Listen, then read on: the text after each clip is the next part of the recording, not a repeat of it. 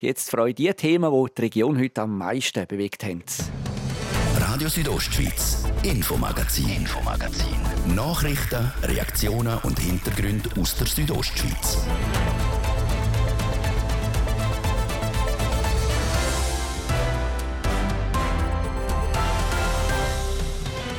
Vor allem ältere Leute werden in den letzten Wochen vermehrt wieder Opfer von Telefonbetrügern. Am Graubünden haben sich derige Fälle gehäuft, so die Polizei.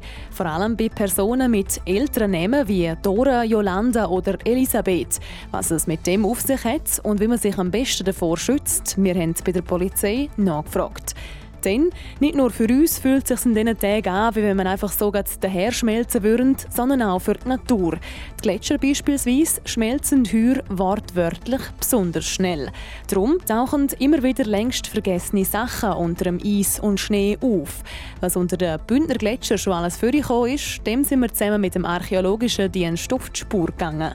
Das ist das Infomagazin auf R S O. Am Mikrofon ist Adrian Kretli.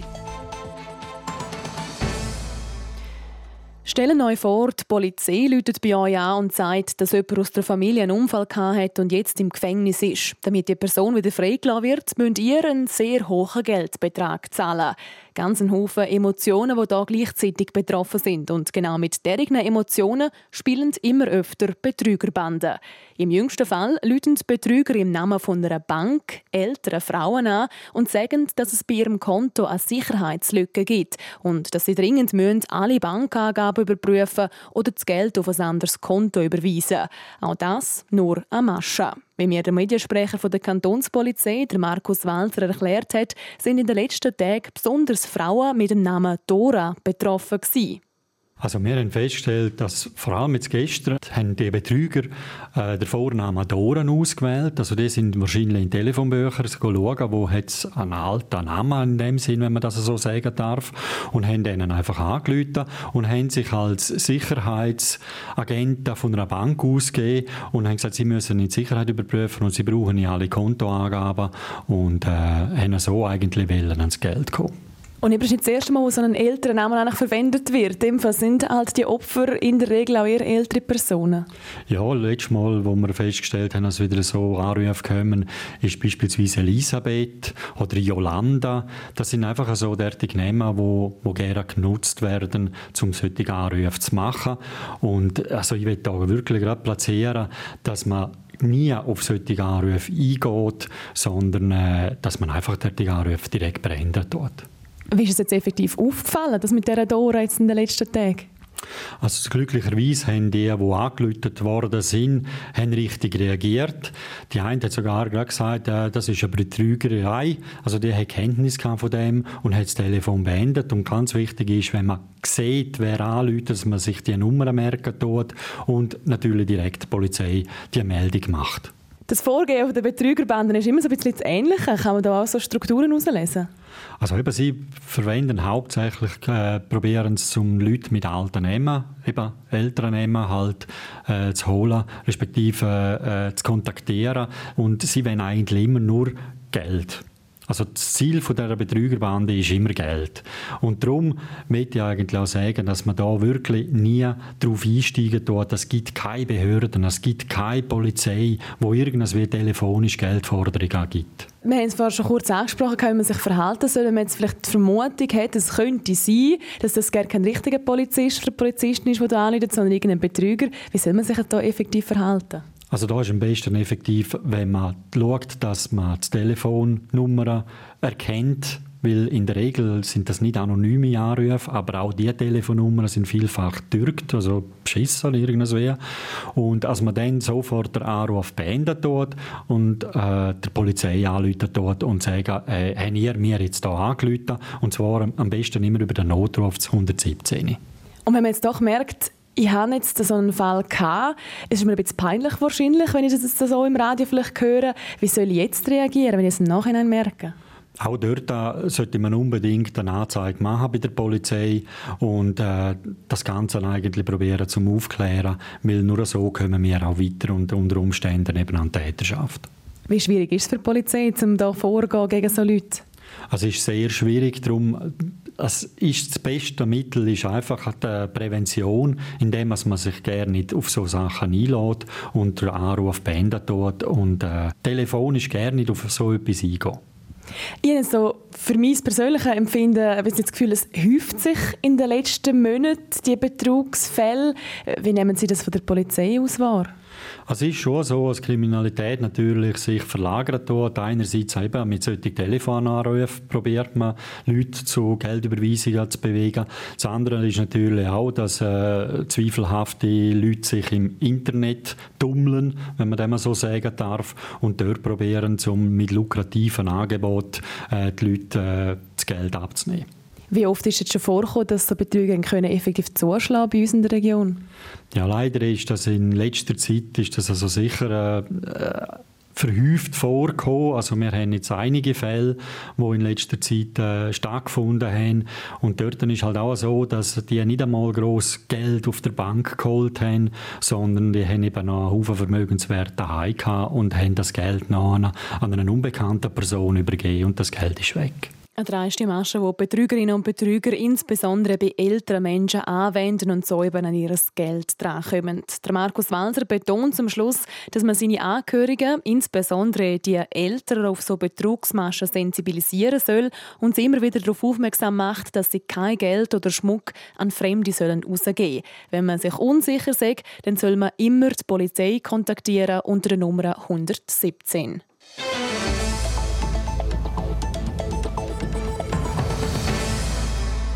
Das Klima verändert sich. Im Winter gibt es eher weniger Schnee, der Frühling ist mild und der Sommer heiß, so wie in diesem Jahr. Das alles hat zur Folge, dass die Gletscher im Moment wortwörtlich wegschmelzen.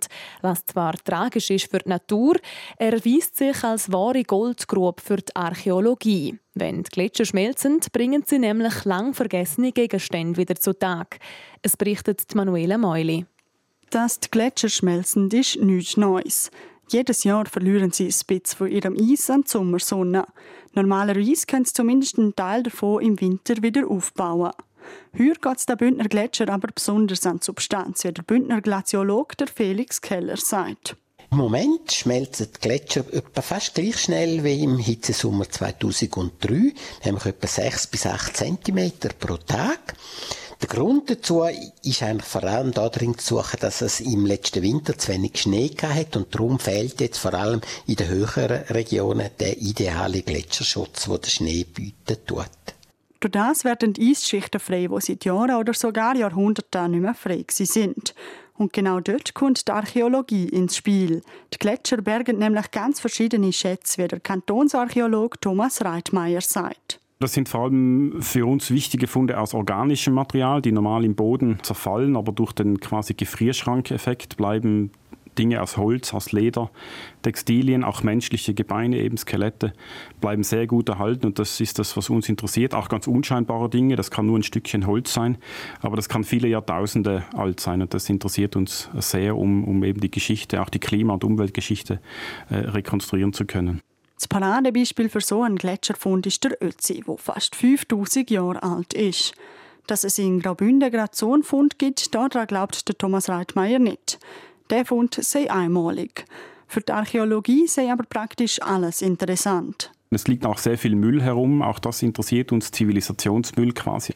Zivilisationsmüll, da verstehe ich darunter wirklich Dinge aus dem zwanzigsten. Jahrhundert, die entsorgt worden sind, alte Ski, alles mögliche, also wirklich Abfall aus dem zwanzigsten. Jahrhundert unseres Lebens. Auch da können sich vielleicht spannende Funde darunter verbergen. Heuer habe ich in meinem Kanton aber noch keinen nennenswerten Fund gehabt. Damit sich das ändert, hat der Archäologische Dienst Graubünden ein Raster mit möglichen Fundorten angelegt. Wir suchen eigentlich weniger Gletscher, also fließende Gletscher, die sich relativ rasch erneuern und wo eben Funde relativ rasch wieder ausgespuckt werden und deswegen meistens sehr jung sind, sondern uns geht es eher um Firn- und, und Eisfelder im Permafrostbereich, ich sage mal mindestens auf zweitausendsechshundert, siebenhundert Meter Höhe, also gewisse Höhe muss gegeben sein, dann gewisse Expositionsfaktoren, dann auch die kulturelle Entwicklung im Tal, also gibt es Mobilität von einem Tal zum anderen. In Graubünden gibt es viele solche Orte. Gerade Bässe sind laut dem Kantonsarchäologen besonders geeignet, um etwas zu finden. Weil die sind schon seit Jahrhunderten der schnellste Weg über die Alpen. Aber gerade weil es so viele mögliche Fundorte gibt, ist es schwierig, um alles zu überwachen.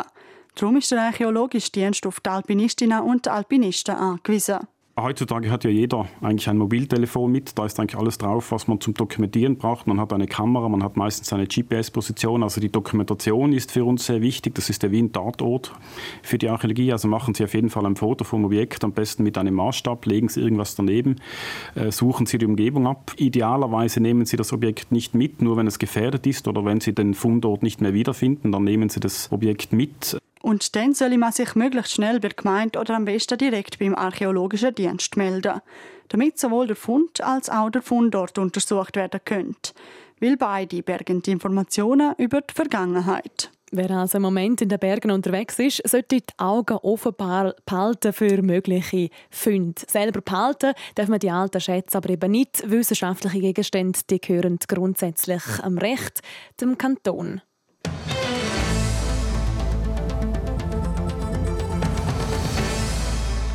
Er wird heimlich als König vom Flügenfischen bezeichnet. Der dreiundachtzigjährige Schuler Corsin Feuerstein. Er gehört zumindest im Unterengadin zu den Pionieren dieser speziellen Art vom Fischen. Für die braucht es nämlich nicht nur Technik, sondern ganz viel Gespür. Nadja Gwetsch über einen Mann und seine Leidenschaft. Ein wacher, zeitweise auch schelmischer Blick hat Corsin Feuerstein. Mit seinen dunkelbraunen Augen, buschigen, grau-weißen Augenbrauen, am Schnutz und den weißen Haar wirkt er rüstig und bodenständig. Auch siebzig Jahre nach seinen ersten Würfen fasziniert ihn das Flügenfischen noch immer. Es ist eine edle Fischerei. Die Wurftechnik sei nicht einfach und brauche jahrelange Übung. Du hast natürlich, heute musst du wissen, wie man mit der Rute wirft, wie man die Schnur los wird. Die Schnur hat ja kein Gewicht dran. Es ist eine sogenannte Flügelschnur, wo du das Gewicht von der Schnur ausnützen musst, sie transportieren. Und das ist eigentlich die Kunst, dass man so weit als möglich mit der Schnur werfen kann. Zudem habe ich ihn fasziniert. Dass du keine Würm gebraucht hast, du hast keine Bienenmaden gebraucht, die immer gestunken haben, und du hast keine Bammeli gebraucht. Du hast künstliche Sachen gebraucht, die du nachgebunden hast, den natürlichen Insekten. Er selber hat damals in den fünfziger Jahren von seinen Brüdern, die fantastische Flügenfischer waren, gelernt. Er kann sich noch gut erinnern an damals, wo der Inn ein richtiges Paradies war für Fischer und es nur so gewimmelt hat von Eschen. Wir sind vom Schwarzen Meer über Donau, Passau, Passau in den Inn gestiegen und sind hier gekommen. Die haben wir gehört. Wie die Lachs gekommen. So. Die haben wir gehört und Flossen hat aus dem Wasser rausgeschaut. Das sei alles noch vor dem Bau der Engadiner Kraftwerke gewesen, erzählt er. Heute gäbe es nur noch wenig Eschen und auch die Zahl der Forellen nehme ab, erzählt er wehmütig. Vor allem das Fischen von Eschen erfordere viel Sensibilität. Die Esche saugt. Saugt es nur so an. Heikel. Die Forelle nimmt so und die Esche die geht auf an die Oberfläche.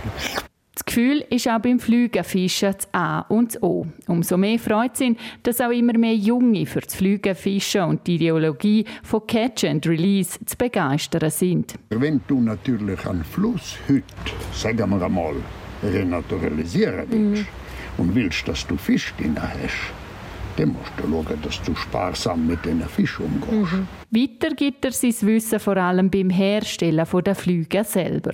Ich habe heute noch etliche, die zu mir kommen, fragen, wie man Flüge macht. Und wenn es möglich ist, an einem Jungen das zeigen, dann mache ich es auch. Ob Eintagsflüge, Steinflüge oder Wasserameisen, der Corsin Feuerstein kann alle Insekten perfekt kopieren. Er stellt sie beispielsweise aus den Federn von einem Entenfüdli her.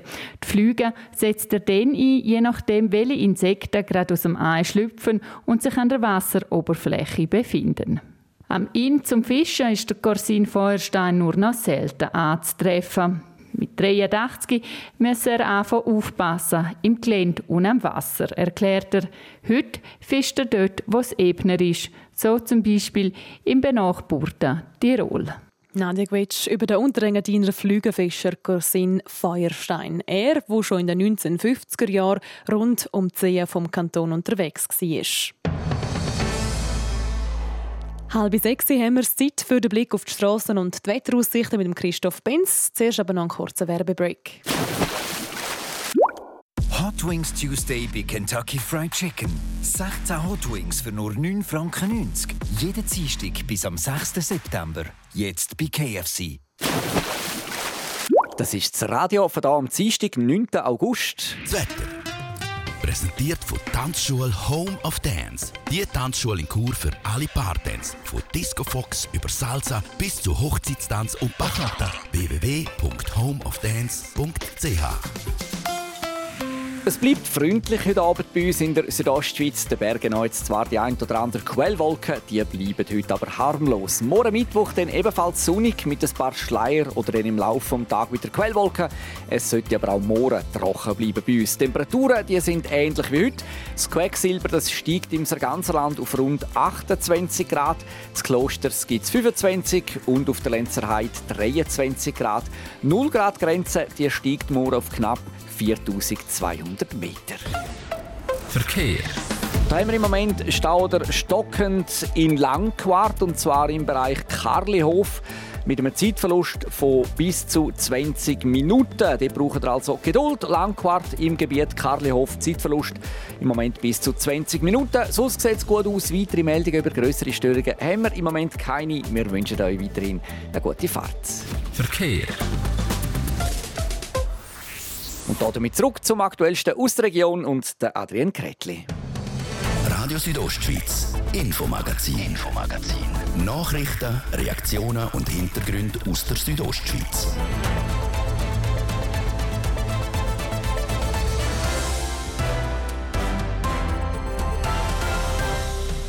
Zurück zum zweiten Teil des heutigen Infomagazin. Da steht bei uns der Schulstart von nächster Woche im Fokus. Respektive, ob dann eben nicht nur ein Haufen Kinder im Schulzimmer höckeln, sondern ob vorne an der Wandtafel und am Beamer auch Lehrer und Lehrerinnen stehen. Lehrpersonen sind nämlich auch in Graubünden mangelbar. Wie der Kanton gegen den Lehrpersonenmangel vorgehen will und warum der zuständige Verband nicht vollumfänglich zufrieden ist damit, das hören wir jetzt ganz im zweiten Teil. Bei gewissen Familien dürfte die Aufregung langsam aber sicher ein bisschen steigen. Vor allem bei den Familien, die ab nächstem Montag ein Kind haben, das zum ersten Mal in die Schule geht. Und ein bisschen Aufregung hat es bestimmt auch beim Verband der Lehrpersonen gegeben. Seit Monaten zeichnet sich nämlich ab, dass in Graubünden Lehrpersonen fehlen. Es können nicht mehr alle Stellen an den Schulen mit ordentlich ausgebildeten Lehrpersonen besetzt werden. Der Hans-Peter Putzi hat beim zuständigen Verband nachgefragt, wie akut die Situation jetzt so kurz vor dem Schulbeginn ist. Am Montag fällt in fast allen Bündner Gemeinden wieder die Schule an. Viele Schulbehörden haben aber grosse Mühe gehabt, alle Lehrerstellen zu besetzen. So sagt Laura Lutz, Präsidentin vom Verband Lehrpersonen Graubünden. Ja, so wie es in der ganzen Schweiz der Fall ist, ist es auch in Graubünden so, dass wir einen Lehrpersonenmangel haben. Wir haben festgestellt, es gibt nicht sehr viele Bewerbungen auf die jeweiligen Stellen, die die Schulleitungen ausschreiben. Und vielfach sind auch Bewerbungen, die nicht unbedingt dem Stellenprofil entsprechen, oder die Lehrpersonen bringen keine adäquate Ausbildung für die jeweilige Aufgabe mit.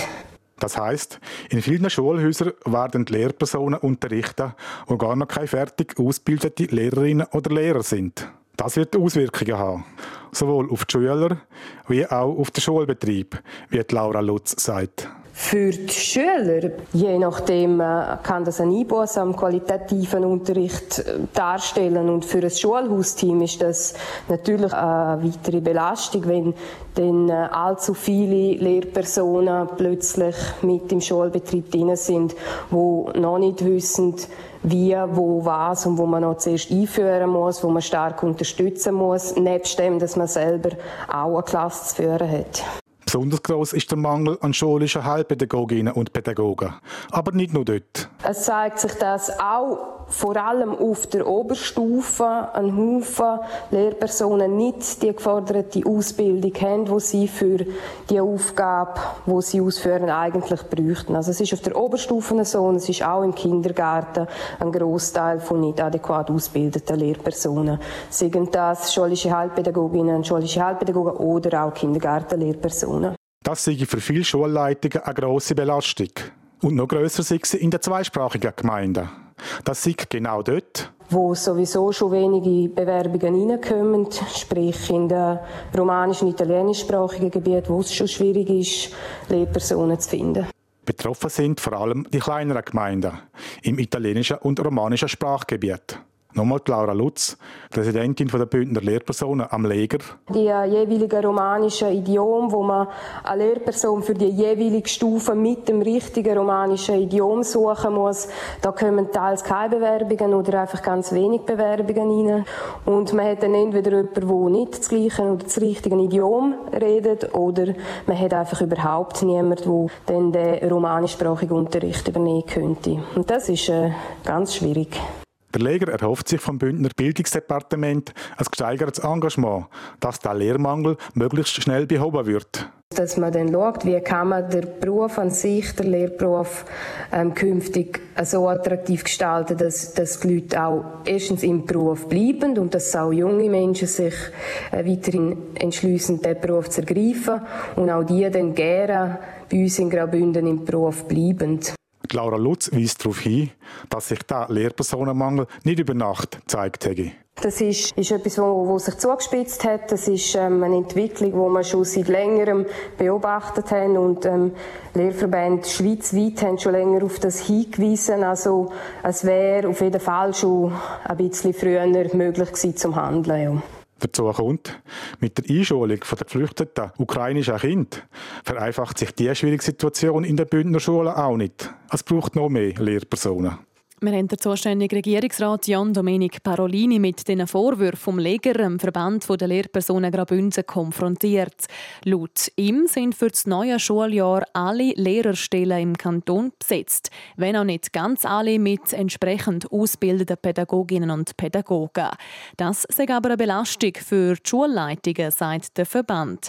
Was der Kanton zur Unterstützung machen kann, hat Hans-Peter Putzi vom Regierungsrat Jan Dominic Parolini wissen. Der Kanton kann über die P H Graubünden schauen, dass man da vielleicht noch Unterstützung äh, leisten kann. Schulinspektoren können da behilflich sein, aber äh, schlussendlich ist es kurzfristige Sache und in der Verantwortung der Schulbehörden, um den Unterricht einigermaßen qualitativ und quantitativ so aufrechtzuerhalten und anzubieten, damit die Schulkinder guten Unterricht können geniessen können. Wie lange denkt der Kanton, das Bildungsdepartement müsste die Notfallmaßnahmen, ich sage es mal so, dass man Leute drin hat, die entweder pensioniert sind oder noch nicht fertig ausgebildet sind, wie lange müssen die Notfallmaßnahmen aufrechterhalten werden? Das ist eine Frage der demografischen Entwicklung, auch die Frage der Attraktivität der Lehrerberufe, von der Bereitschaft, wie viel Prozent die Lehrerinnen und Lehrer, die angestellt sind, die bereit sind, zum wie viel Prozent zu arbeiten. Und wir haben mit der P H Graubünden einen Auftrag erteilt, um die Rekrutierungssituation genau zu verbessern im sonderpädagogischen Bereich. Und so hoffen wir auch in diesem Bereich, das noch besser können abzudecken. Laut dem Lager hat man das Ganze ein bisschen verschlafen die letzten paar Jahre. Ist das so? Ja, verschlafen, das ist noch schwierig zu sagen, ob man etwas verschlafen hat. Es ist immer auch eine Frage der demografischen Entwicklung. Und jetzt geht die Babyboomer-Generation geht langsam in Pension. Und so sind viele, wo äh, Lehrerinnen und Lehrer, die jahrzehntelang dran sind, gehen jetzt in Pension. Und jetzt gilt es, die zu ersetzen. Und es ist auch eine Frage der Konjunktur, äh, ob gewisse Personen, die im Lehrerberuf tätig sind, auch eher einen anderen Beruf jetzt anstreben noch, oder ob sie ihrem äh, angestammten Beruf treu bleiben. Wir haben beim Lager nachgefragt, noch, wie es betreffend die Einschulung der ukrainischen Kinder aussieht. Sie haben dort noch keine grossen Informationen gekriegt vom Kanton. Wie sieht die Situation bei euch im Moment aus?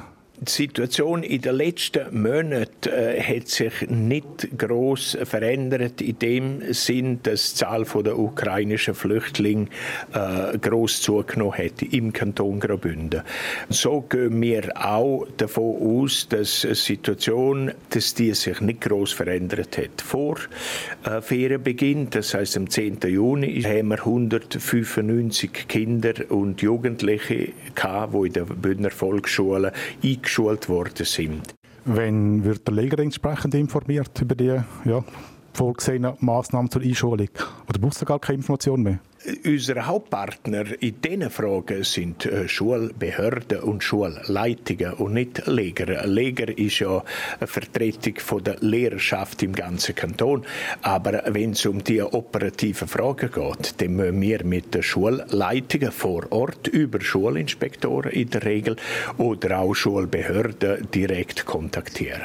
Wird jetzt für die, oder werden für die ukrainischen Flüchtlinge, Flüchtenden noch mehr Lehrer benötigt? Also das könnte das der Lehrermangel noch, noch mehr anheizen? Ja, natürlich. Die brauchen natürlich auch Lehrkräfte. Das ist so. Wenn in einer Gemeinde nur eins, zwei, drei Kinder dazukommen, dann kann man die abdecken durch die Lehrerinnen und Lehrer, die schon vor Ort sind, und ergänzend noch zusätzliche Förderung für Fremdsprachige haben oder wie das in Chur der Fall ist mit Einschulungsklassen. Und dort äh, hat man das Problem einigermaßen jetzt im Griff, dass man die Lehrkräfte hat, und äh, je nachdem, was für eine Entwicklung es gibt, ist die Frage, ob die Klassengrösse noch erträglich ist oder ob man dann eine Klasse müsste teilen. Das Ganze hat aber natürlich auch einen Haken. Wenn man Klassen teilt, dann braucht es wiederum noch mehr Lehrpersonen. Damit gibt es also auch für das anstehende Schuljahr noch keine effektive Lösung für den Lehrpersonenmangel in Graubünden. Erste Versuche, um dem entgegenzuwirken, laufen aktuell noch.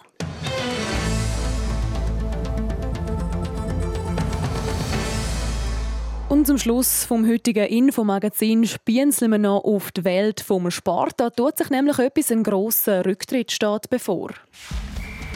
Sport, präsentiert von der Klinik Valenz, Ihrem Partner für Rehabilitation mit Weitblick auch noch Sportumfeld. An den Standort Valenz, Wallerstadtberg, Walzenhausen, Geiss, Chur und Sankt Gallen. dreiundzwanzig Grand Slam-Titel und vier Olympiasiege hat sie auf ihrem Konto, und jetzt soll Schluss sein, Serena Zinsli. Laut dem Modemagazin Vogue plant Serena Williams, ihre Karriere zu beenden. Schon nach der U S Open soll sie so weit sein. Sie wünschen sich zwar, dass es noch nicht vorbei sei mit dem Tennis, aber gleichzeitig sei sie parat für das, was käme. Serena Williams ist die erfolgreichste Tennisspielerin der Neuzeit. Mit dreiundzwanzig Grand Slam-Titeln hat nur noch die Australierin Margaret Court mehr Major-Sieg auf dem Konto. Ihren ersten Grand Slam-Titel hat Serena Williams übrigens an der U S Open neunzehnhundertneunundneunzig geholt. Da hat sie als siebzehnjährige das Finale gegen Martina Hingis gewonnen. Aktuell spielt Serena Williams das W T A-Turnier in Toronto. Da ist sie eine Runde weiter. Ihre nächste Gegnerin ist allenfalls Belinda Bencic.